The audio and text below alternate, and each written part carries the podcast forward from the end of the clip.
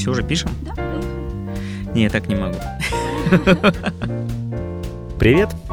С вами подкаст «Необязательные истории» и его бессменный ведущий Владимир Смирнов. Сегодня короткий и неожиданный выпуск про пылесос.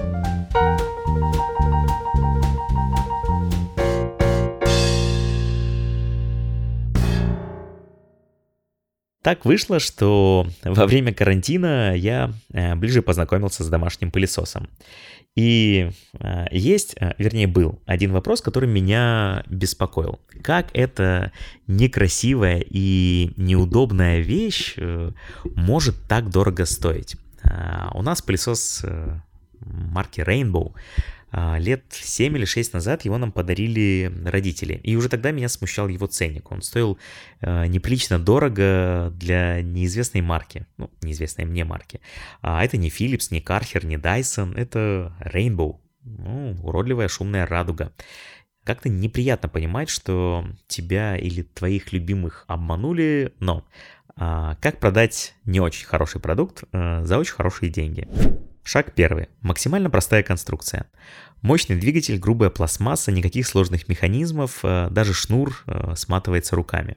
Это позволит вам обещать пожизненную гарантию на основные детали. Шаг второй вложиться в одну киллер-фичу.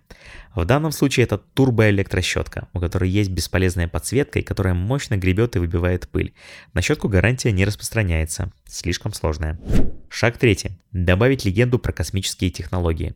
Поддержать легенду в конструкции, сделав LED подсветку отсека с водой. Космос, очищение, все дела. Очень красиво светится. Шаг четвертый. Продавать лично и желательно знакомым или знакомым знакомых по рекомендации. Шаг пятый. Устроить на презентации перформанс и оглушить э, внутреннюю ящерицу. Если кто-то задумался о смене пылесоса, то скорее всего у него старый пылесос, и он плохо работает. Поэтому попросить пропылесосить старым пылесосом, а потом пройтись турбоэлектрощеткой и продемонстрировать разницу.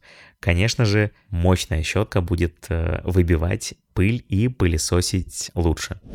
Шаг шестой. После демонстрации испугать клиента. Все это оседает в ваших легких и легких ваших любимых.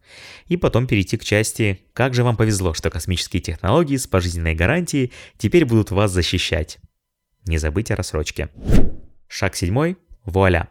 Пылесос, на который бы не посмотрели в магазине и который стоит в производстве раз в 30 дешевле, продан за космические деньги. Вы оглушили ящерицу и рассказали ей простую правдоподобную историю про мощные, чистые, надежные космические технологии.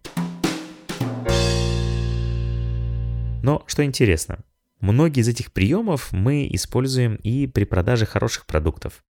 Э, например, это может быть простая отрепетированная презентация или одна киллер-фича, на которую мы делаем ставку. Это может быть стратегический подход, э, подход Байрона Шарпа, подхода креатива, который продает, эффективный дизайн подход, инженерно-эстетический подход и многие другие подходы. И легенды, которые мы поддерживаем артефактами, своим внешним видом, своим офисом, своими наградами, про молодость и новый взгляд, про смелый креатив, про стратегию помощь в бизнесе, про стиль и дизайн. Демонстрируем на презентации готовые или полуготовые варианты того, что уже можно пощупать, или показываем свои прошлые победы, ролики, сайты, приложения. В общем, все это работает не только для продажи плохих продуктов, но и для продажи хороших.